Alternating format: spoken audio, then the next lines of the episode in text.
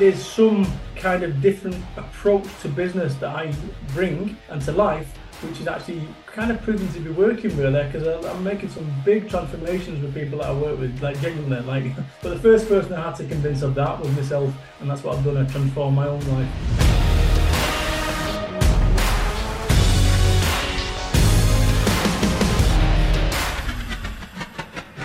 Hello, everyone, and welcome to the Stay Hungry podcast. Today, our special guest is none other than Brad Burton, the UK's number one motivational business speaker. As the Times said, behind the bluff exterior of the self styled bloke from Manchester is a shrewd business brain. You're going to love this one. Let's fucking go. Brad Burton, long time. How are you? Yeah, you know what? Pandemics will uh, will knock it out of you. However, we're back. We are back. We are back. Been must have been four years, hasn't it?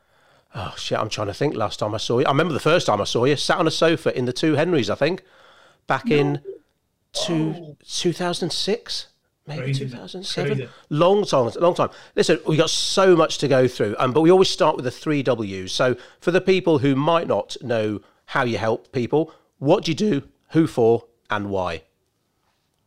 So you know, I find a better version of people. Um, there is a better version of us better version of me, better version of you, better version of us. And often it remains dormant, and that's what I do. Uh, what was the other question? Who do I do it for? Who do you do it for? Uh, primarily accountants. Oh shit! Right. Yeah, yeah, I just fell into it. It's weird. I mean, like eighty percent of my my my audience is, is accountants now, just by accident as opposed to design. Um, but listen, business people, stressed out business people who are, you know, who, have been running a business for, for, for many many years and they're scratching their head thinking, when does it get good? So that's what I do. I help people find the best version of themselves and also get their business good. Nice. And why do you do what you do? To make a positive difference. You know, I was that guy. I had a multi-million pound business. Yet uh, I had everything. Yet I felt like I had nothing. And um, I think there's some uh, kind of different approach to business that I bring and to life, which is actually kind of proven to be working really because I'm making some big transformations with people that I work with, like genuinely. Like, but the first person I had to convince of that was myself, and that's what I've done. I transformed my own life.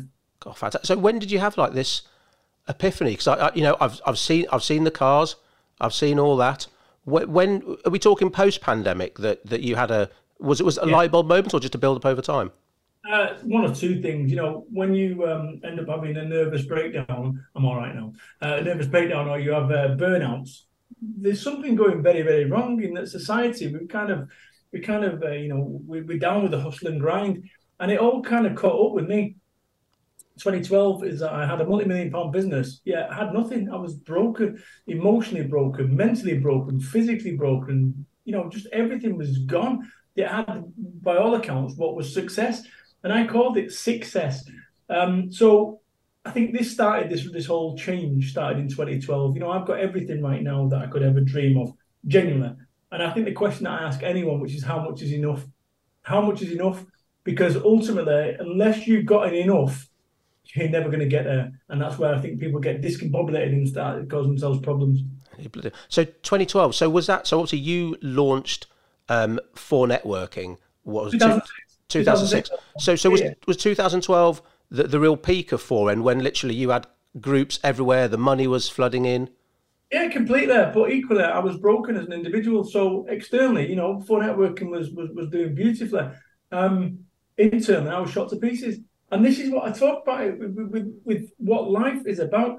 You know, if we um, we believe that success is about having all the trappings of success, mm-hmm. the cars, the big house, the you know the amazing holidays and so forth. But you know what I believe success is?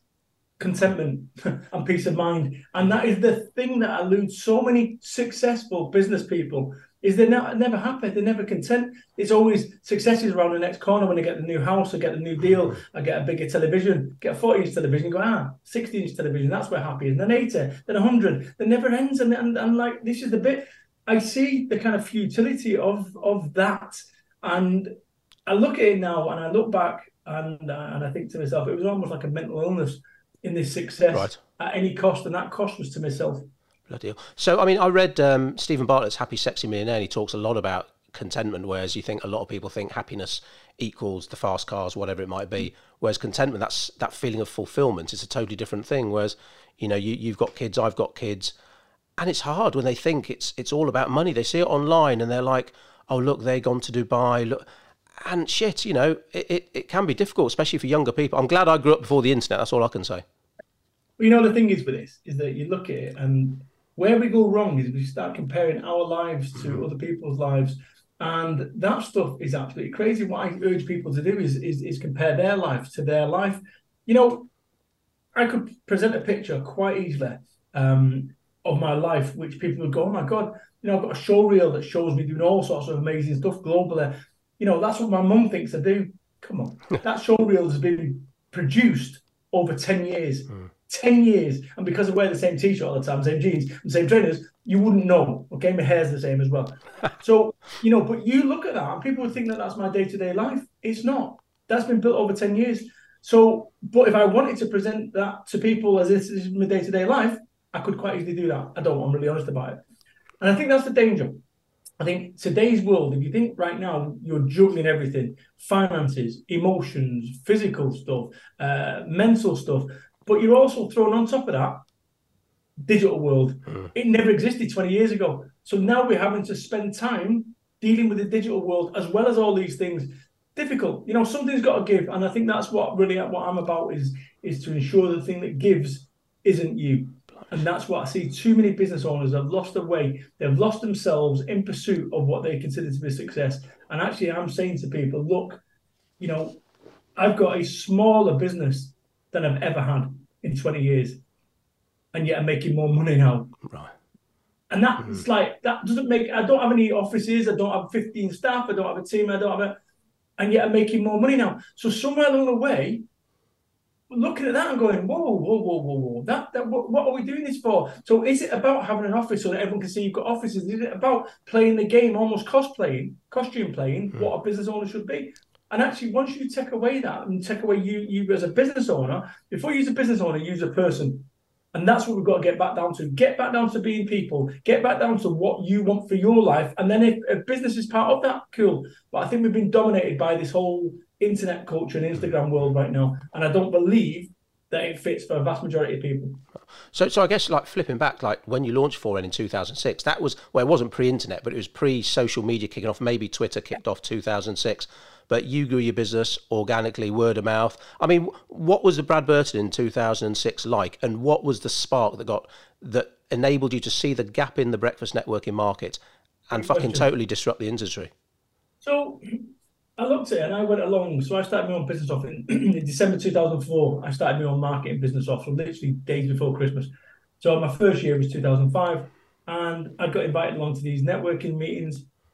And in political terms, you had like the loony left and the hard right. Loony left, Chamber of Commerce, where you know uh, they've got the local mayor talking about parking provision. It's just nonsense. You go there, it's all very nice, Chablis and vol-au-vents. There you go, loony left. Then you had the hardcore right, the BNI. Where's your leads? Where's your referrals? You have to attend. And I'm like, okay, where was the mainstream of networking?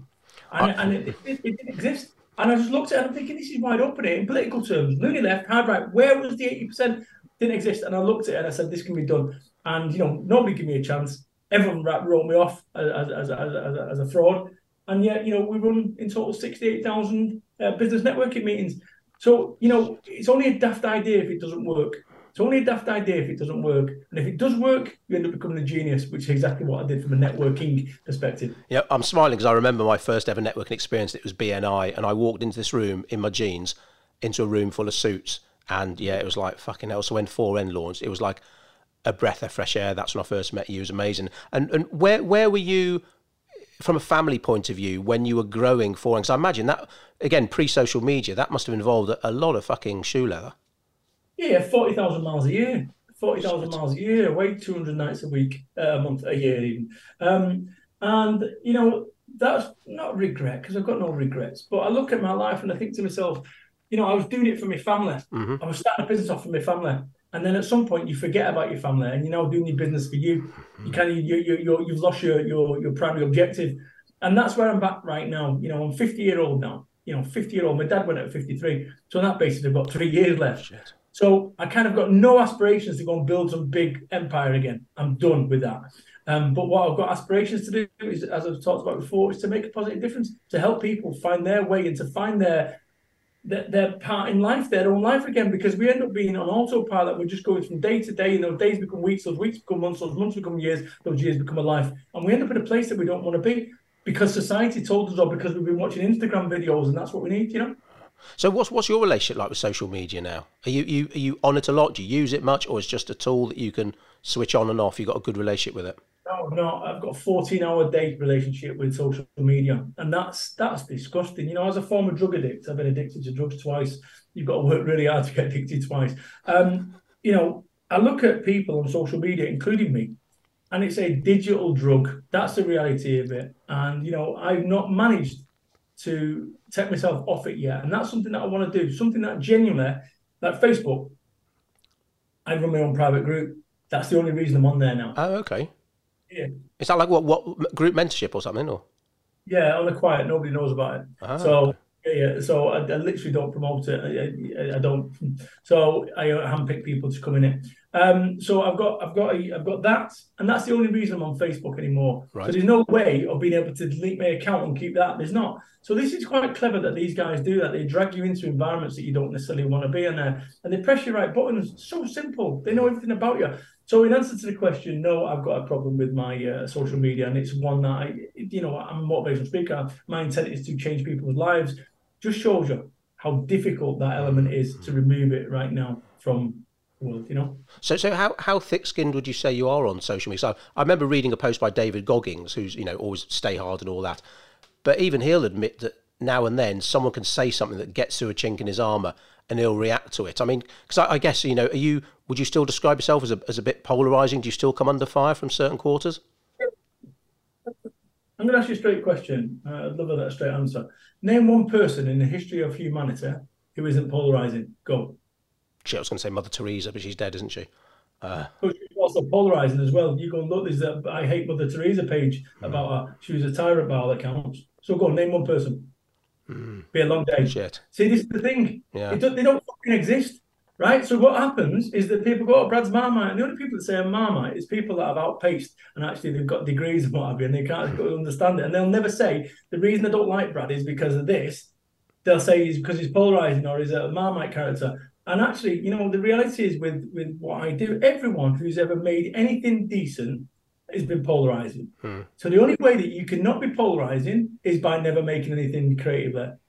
That's true. Hmm. So so in terms of, in terms of, of am I polarizing? I don't think I am anymore. I really don't.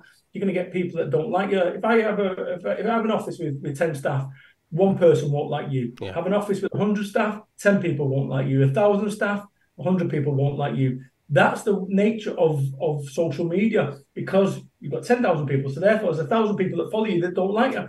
It is how it is. That's just the nature of it. It's a byproduct. So yes, on occasion, you do get these things that come your way.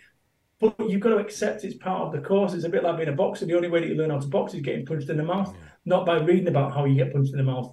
So you've got to, you know, you are going to get pinged at some point, and it's how you deal with that fucking getting chinned, effectively, metaphorically, digitally speaking. Uh, it's going to dictate how you deal with that going forward. So yes, I had my bruiser days back in 2006, 2011, five years of fucking every single day, fucking six shooter on social media. You know, that's how it was.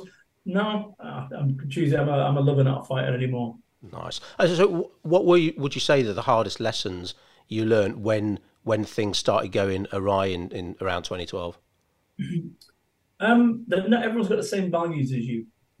That you know, you actually see who you are when the shit's hitting the fan. You see who's there for you when the shit's hitting the fan.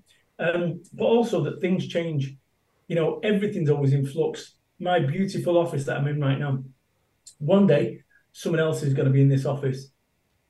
This is not going to be an office anymore. I'll have somebody else's room eh, living in here everything's always in change.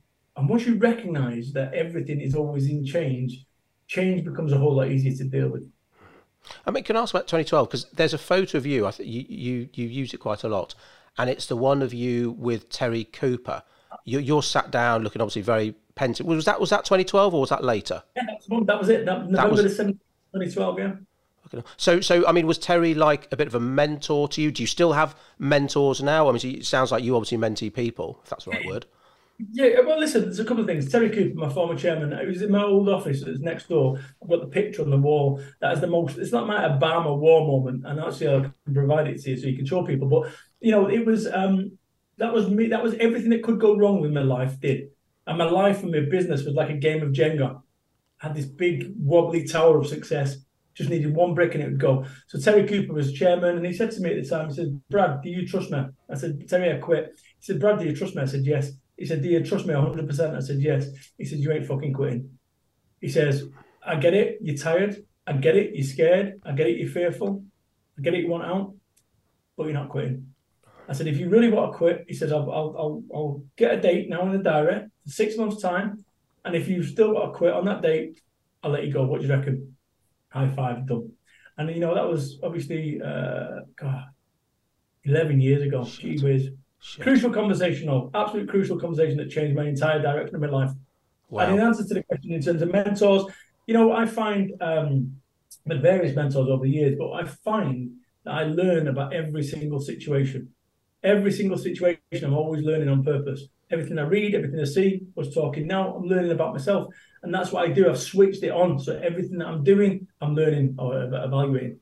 And where were you, if it's okay for me to ask, where were you with Kerry around this point? So she's been a rock, like well, like my wife is to me. I mean, most business owners have like yeah, a, yeah. A, a, surprised woman behind them, should we say? Um, but but how how were things back home when when it was all kicking terrible. off at business? Terrible, terrible, terrible. We had a divorce lawyer booked on the Friday, and then, oh um, shit.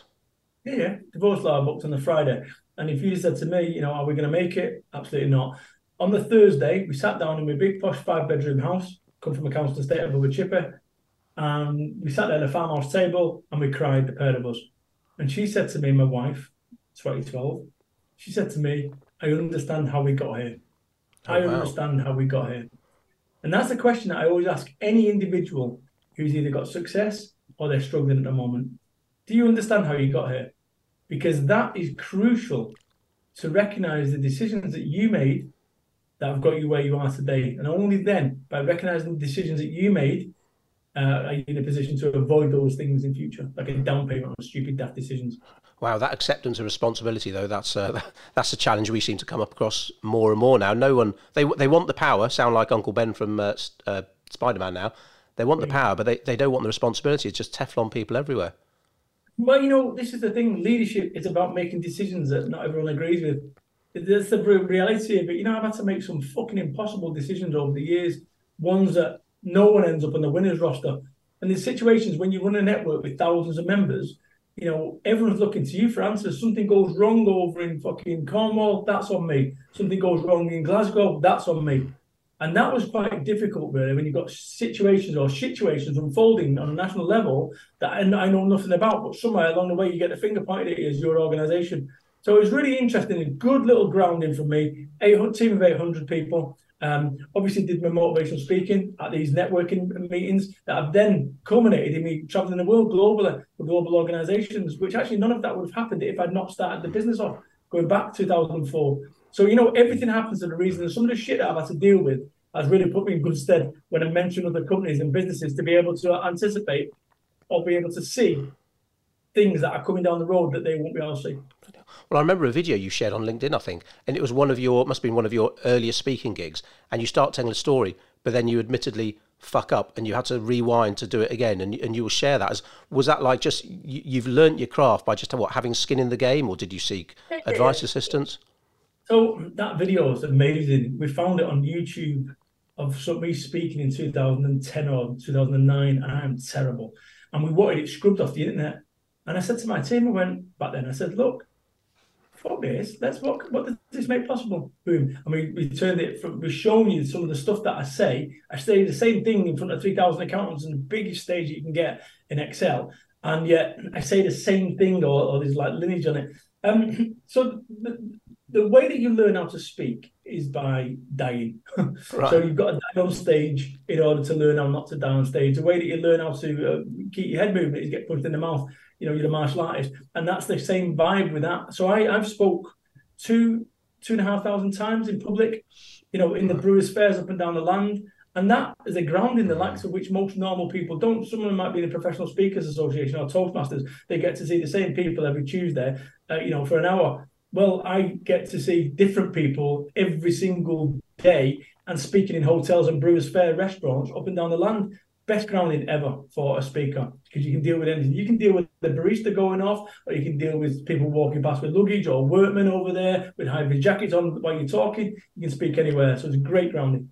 And is it a much bigger buzz going out in front of thousands of people now, or, or do you have a bit of nostalgia? Some of those early days when you learn your craft, like like we've all done it, spoken at 4N, like you say, in in a Brewers Fair pub somewhere, um, or is it like is it better now, worse, the same, or is it like you fucking live for it that moment before you go out in front of thousands of people at like the Xero conference or whatever? What's what's the vibe like? Yeah.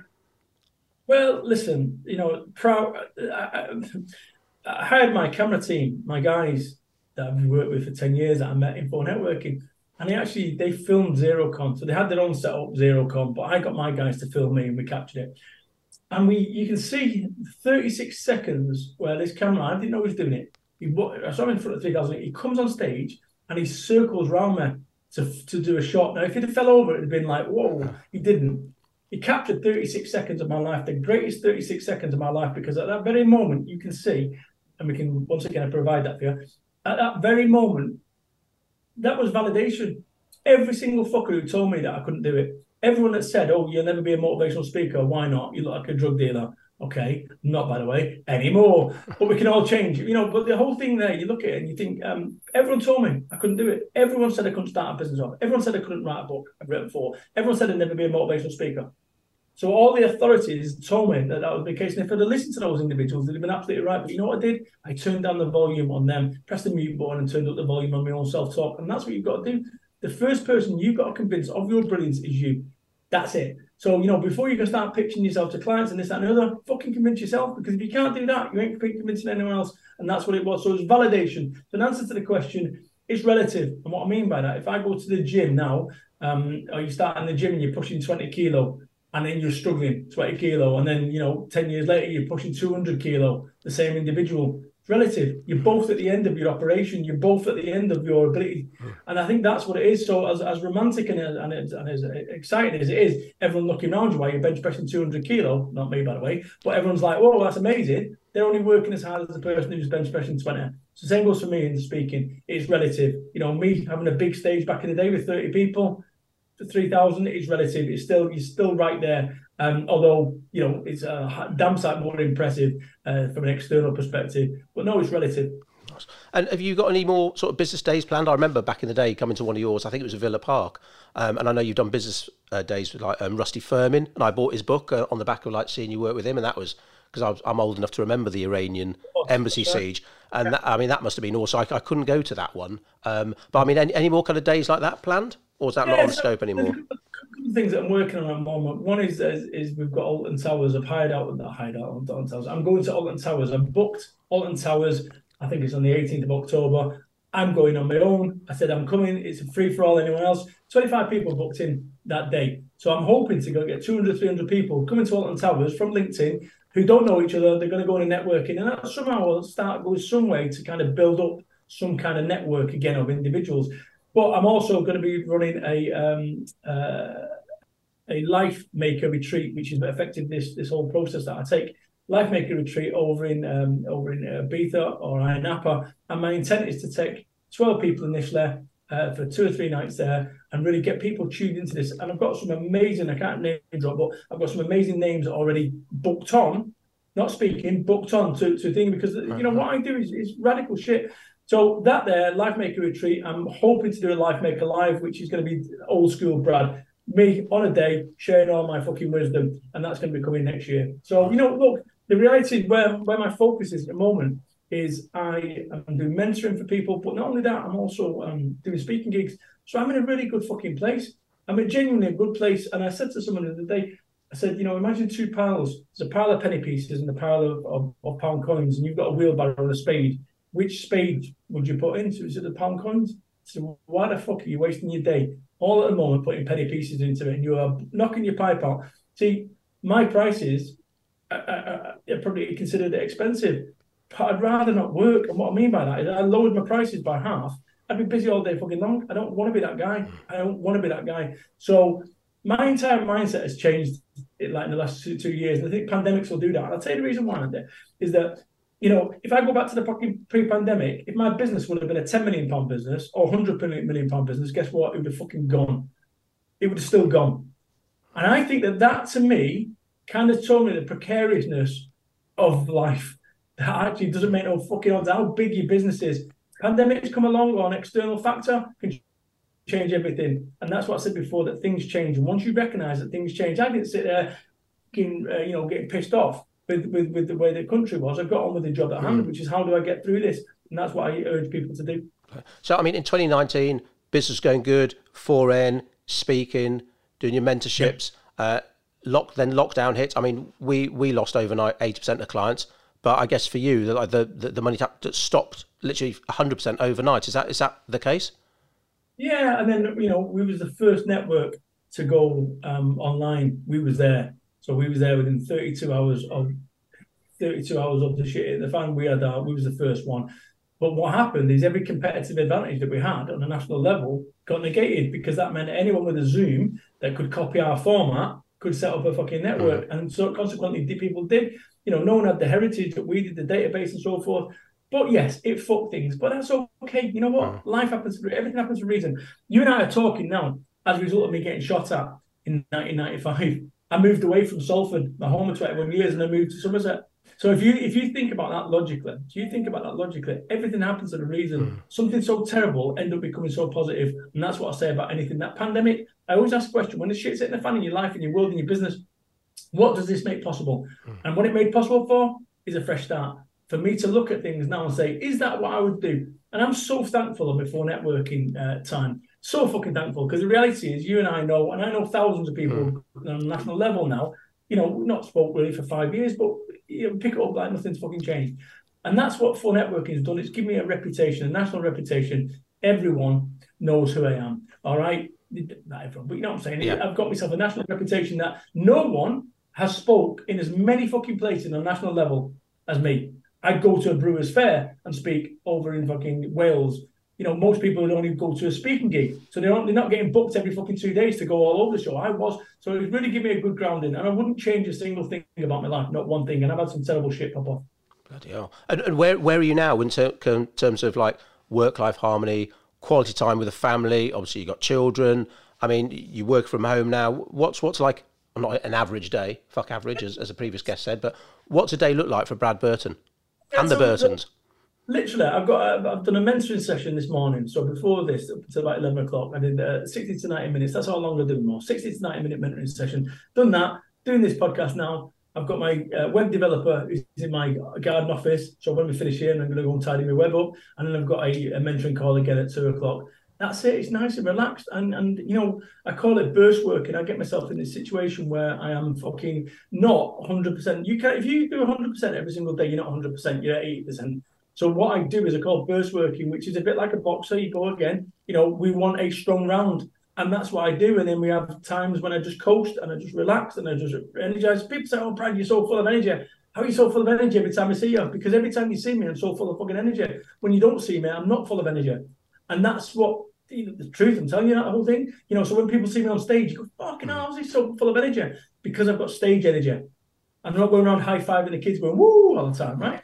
So you know, an average day for me is is is generally four hours of work, four hours of work. The rest is reactive emails, responses, social media, and so forth. But I've got a good life, mate. I'll tell you, a fucking great life. You know, no commuting, no commuting, oh. and I can just fucking you know make proper difference. and make proper money sat here. So how many miles are you doing a year now then? Not 40,000 anymore? My best guess, probably 8,000, something like that. Bloody hell, nice. Did no, you get rid of the Beamer then? Yeah, I got short of it, so I don't even have a vehicle at the moment. And that's what I'm saying. I borrowed a wife's fucking nine-year-old X-Trail. And this is the point, is that I look at it and you think, you know, at a BMW uh, i8, and you think to yourself, you think, why did I have a BMW i8? I had it because it's a nice car. Mm. But actually, there was times when you had it because it was nice to be seen mm-hmm. in a car, and it's like, fucking hell, what is that about? Don't get me wrong, I like nice stuff, right? Clearly, I like nice stuff. We all do. But maybe, just maybe, the nice stuff that we've really got isn't a BMW i8 or isn't a fucking big house. It's your family. And it's one of those things that, you know, on my dying breath, do you reckon I'm going to go, oh, thank it, I got a BMW i8. No, you're going to say, thank goodness that I spent the time with the children skimmed pebbles and did this and the other. And that says to me that actually, if it was your last day of your life, what would you be doing? You wouldn't be going, I'm going to go and fucking buy a car. I was fucking going on a track day around fucking Nuremberg in a Lamborghini. You wouldn't. So what the fuck? And this is the bit that people don't understand. I had a mate of mine die fucking two weeks ago, 33, cancer. You know, a year ago, he had no idea that he was going to fucking die. He had no idea he was going to be leaving his daughter behind. No idea. So this is the point that we've got to fucking make, which is actually none of us know the date, and we're all preparing. It's always 20 years in fucking advance. So it's 20 years when you're going to die, until of course it's fucking not. So therefore, on that basis, and this is, you know, it's the antithesis of of of what fucking society tells you.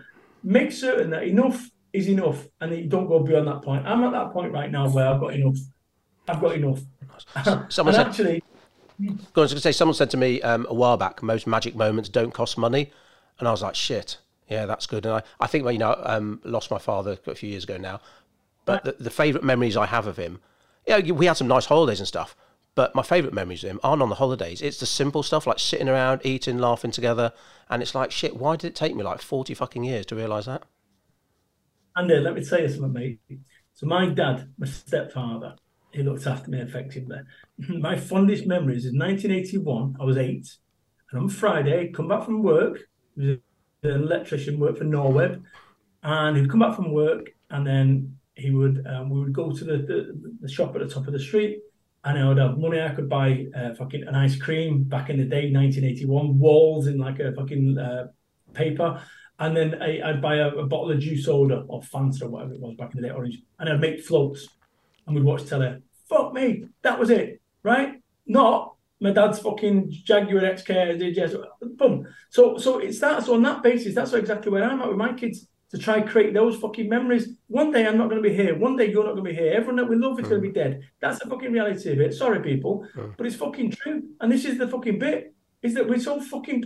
I'm 50, fucking 50. My dad went at 53. So what I'm going to go and spend some time out, but what you can do, get a business at scale. You know, I realised something is that what happens when I started a business off, I was juggling, juggling finances, mm-hmm. juggling emotions, juggling time, juggling the whatever. And I thought to myself, you get to a position where what you end up doing is you get a fucking office, you get staff, and everyone juggles while you sit on the Maldives and you earn fucking money. But let me tell you something, I've been in business 19 fucking years.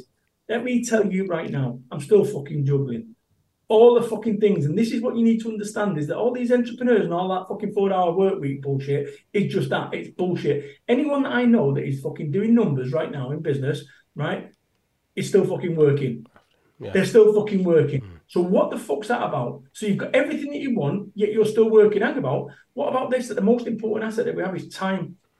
And yet, you know, you've got a load of fucking dough and you're still working to get more dough, to get more properties. To why? What the fuck is that about? Why? Oh, because yeah, give me a safety net. Why? I was brought up in a fucking council estate. We had no fucking safety net. So where the fuck's this come from? We have mm. been as a society, we have been become addicted to comfort.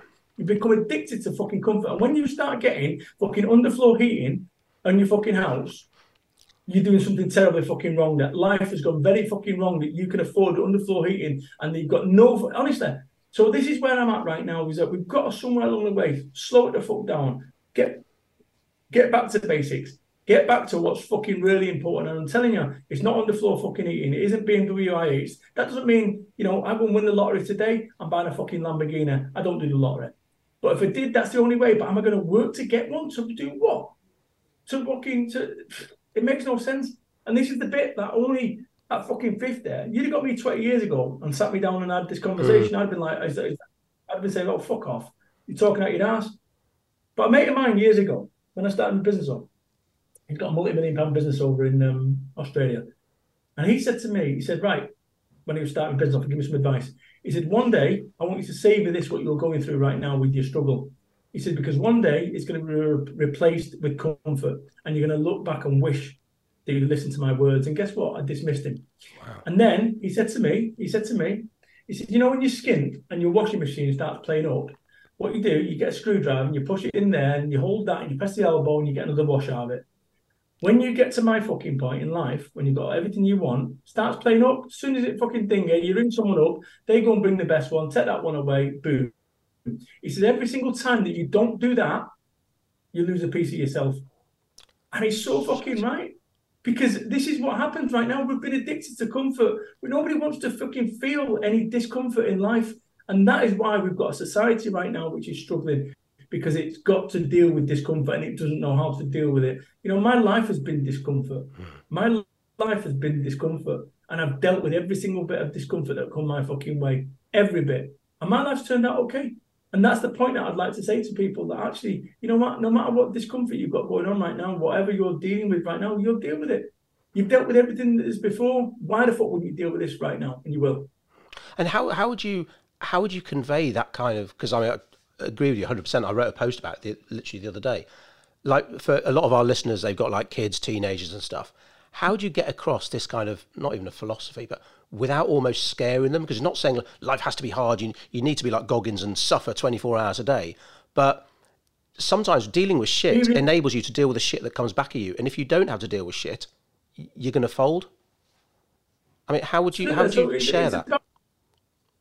Yeah, it's it's about recognizing that adversity is part of life, and your ability to deal with that adversity you know, if I said to you right now, um, put your hand out on there, put your hand out like that, and I put a red hot coal on it, how long would you hold on to it for? Depends, how, how depends who's watching, but not as long, not long at all, I imagine. You wouldn't. It'd be gone. Let go. What we end up doing in life, that bastard, what he did to fucking me, that fucker, that one who ripped me off, that one who that, oh, you know, somebody's died. I'm really fucking in pain about them. Uh, would that individual who died, who you, you love, would they mm. want you to feel the pain? No, they wouldn't. No. They'd want you to let go of the pain. Doesn't mean you're letting go of the love. That whole thing about holding on to a red hot coal in whatever element of your life, that's where the problems come from. In so many lives, is holding on to something, how life should have been, or what that should have been, or that should have been mine, or da, da, da, at some point you've got to let go. I had to let go of my business my business, which was a multi-million pound business that I had office, I had to let go of it. Mm. And where the pain's formed is by not letting go. So what I'd say to any individual right now is that no matter what you've got coming on in your life, whatever your world is, let go of it. Let go of it and trust that you'll find a way. Trust that you'll find a way. Adversity, you know, I live an amazing life. Can think I'm, I'm, I'm not. I'm living an amazing life. But I live an amazing life because I've chosen an amazing life. And what I mean by that is I've had to make for the last 19 years decisions that have got me from a, a councillor fucking uh, Mason above a chipper. I've had to get there by not, and the way that you get to the top of the stairs isn't by going from step one to step 12 and jumping. You go step two, three, four, five, six. But people don't want to do that. In today's social media world, you think you can go on a fucking course and get from one to the top. You can't. It's going to take time. So whatever you want to achieve in your life, in your world, in your business, it's going to take time. And if you've not got time in order to do it right, don't be upset if it doesn't fucking work and never be in a hurry to lose. So what where I'm at right now is slow, methodical process is methodical process. But today's world, everyone wants it instantly. Doesn't work like that. Doesn't work like that. Okay. I tell you, I think if if I look back and think about some of the energy I've wasted on holding on to grudges, people who ripped me off, let me down, that kind of stuff. Now I'd like to think, well, I'm a lot older and a little bit wiser, but shit, I could have done something better with that time and energy. And like, so you don't get that time back, do you? And then that's the that's the thing, you know, the most important thing ever was time. You know, we're 41 minutes closer to death since we started talking, right? Just think about that logically. At one point, I'm going to have 41 minutes left in my life. That's fucking mad. Yeah. When's that going to be? I've got no idea. It could be today.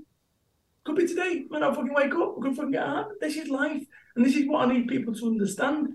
We're so fucking focused on a five year, 10 year plan. I don't know what the fuck's happening in five minutes' time. you know, when I look at this, I look at this and I go back a couple of weeks ago, fucking the, the newspapers, and I don't read them, but fucking people telling me, oh, nuclear fucking warheads are coming Putin's long. Fucking shut up. Yeah. So people fucking spending weeks, oh my God, it might be a nuclear holocaust. We're still fucking here. You spent two weeks worrying about some fucking thing that ain't to happen. There's a million things that you can fucking worry about. And that's the great thing about worry. Whatever you worry about never fucking happens. Mm. So stop it. Just fucking think positive about every element of your life. You know, when I think, look at my life, and the biggest fight I ever had in my life was me versus me as to which version of me. I used to have a fucking face like a slapped ass. I used to be a dark fucker, big time. Mm. And right now, you know, it was like my own Brexit 49% bad, 51% good. I reckon I'm 95% good now, I'm positive, I'm 5% negative. And that's what you need to do. And the way that I did that wasn't by going fucking 49, 51, 95, 5. It was by 52, 48, 53 and moving hmm. slowly. Mm. That's what you need to do. So any change that you want to do, if, say for instance you're overweight and you want to lose, you know, three stone. Well, I've got a magic button that when you press it every single time you lose a stone. How many times would you press it? And then you go over three times. Yeah. Well, guess what? No fucking magic buttons exist. So in order for you to lose weight, you're gonna have to do shit that you mm-hmm. don't want to do. That means eating less, means going for fucking walks and going to the gym. If you don't want to do that, no matter going like that, and fucking scales is gonna fix it. So you need to be really honest with yourself. Be really honest with yourself. What do I want to achieve? What do I want to do with my life? And fucking start taking the steps towards making that a reality. Or stop talking about it. Because yeah. that's what's driving you crazy right now. Oh, I want to go and be self-employed, but I like the security of running a business. I want to be young, free, and single, but I want to be married. I want to be. Don't fucking work that. Choose somewhere and fucking head towards it. Fucking hell, Brad. I tell you, I, I could talk to you all day, man. Um, but I know we got to wrap things up you've got so much to share. So, what's the best place to people for people to find out more about you and what you do and how you help people? Listen, work with Brad.biz, right? That's that's the opportunity to work with me. If you are interested in jumping on a 15 minute call and you can have a free sales pitch at the end of it if you really want, right? But no, honestly, I understand, I mean that, I'm being serious. The 15 minute, I will help you. If I can answer your question uh, within that 15 minutes, I will fucking do it completely free of charge. Bradburton.biz forward slash 1515 and jump on a 15 minute call. But look, you know, the reality is it's about fucking making a positive difference. I um I, am living a life that, I, that a, a, thick fucker from Salford, Manchester, wouldn't ever think is possible.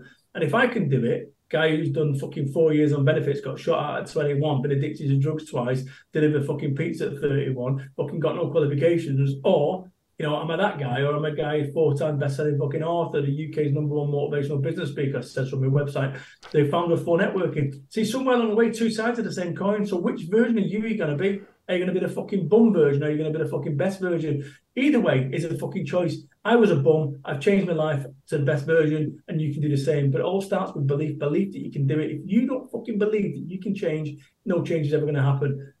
Shit, amazing, unbelievable. Are you up for two quick fire questions, Brad? Right. First one, favourite film? Torn. Either Die Hard or Aliens. So this is oh. a bit like choosing which your favourite fucking kids. And oh. what's interesting about that? Aliens. Love is, oh, just just you know, 1986 was a fucking fine vintage uh, for films. So Aliens and then uh, Die Hard was 1988, I believe. Um, I cannot I cannot separate those two. But what's interesting about that is I think how formative those films have been for me. If you think about the logic behind that, Die Hard, one man up against lots of situations which is seemingly impossible.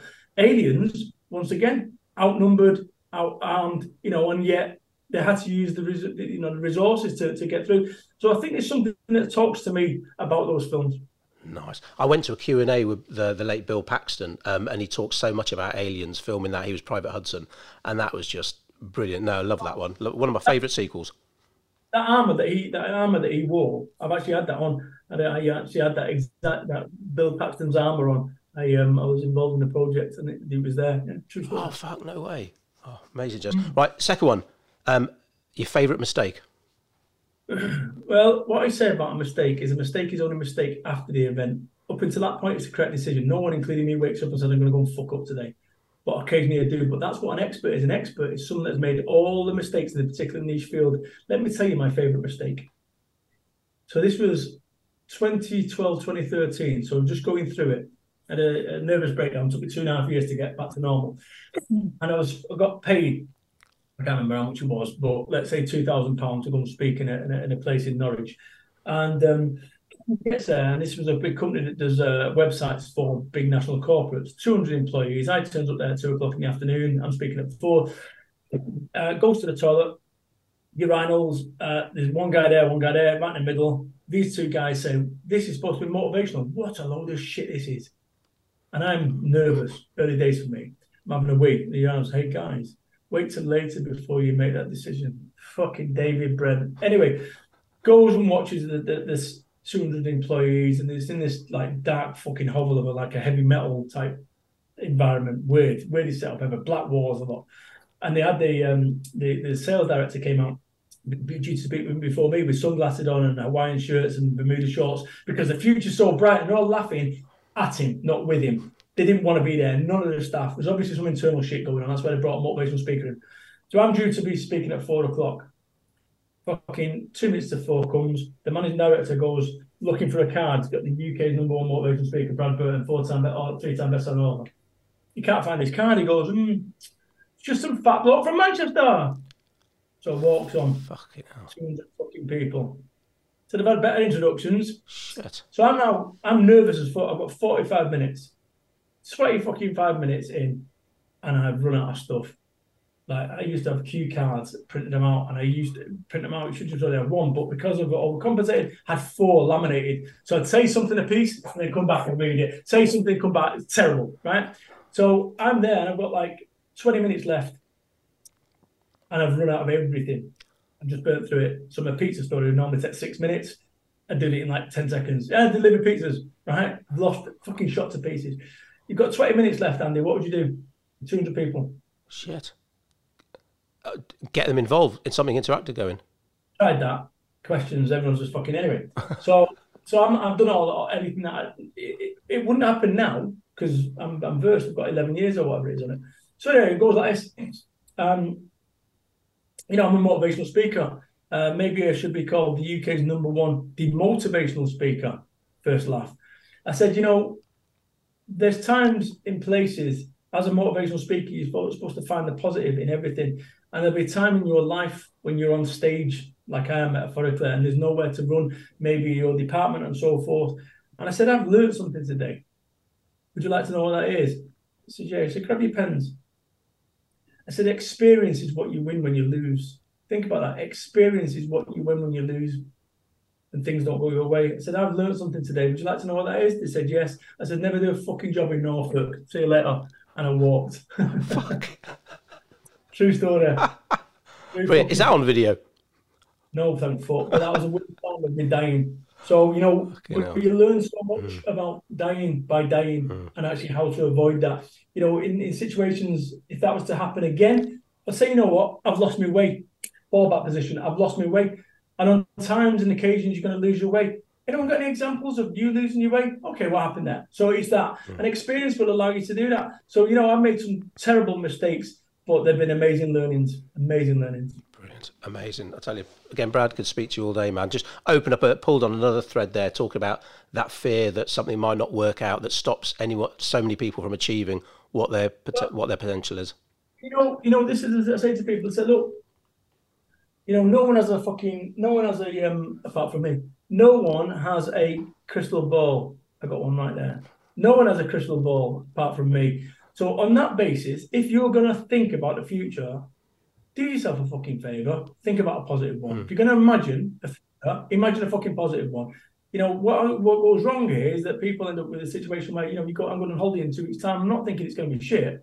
It's going to be raining. It's going to be shit service. I'm going to think it's amazing. That's what you got to do. It all starts with this. This is this this. I swear, this is your fucking engine room of your entire life. You get this right, you get your business right. You get your business right, and you don't get that right, you're fucked. and that's what I was doing. But I was getting the business right to then sort this out. You sort this out first, and your entire world sorted out. And that's exactly what I do. If anyone's interested in talking about how I do it, please do jump on that bradburton.biz uh, forward slash 15. Brilliant. What a note to end on. Brad, thank you again. It's been amazing. Cheers, Andy. Keep going.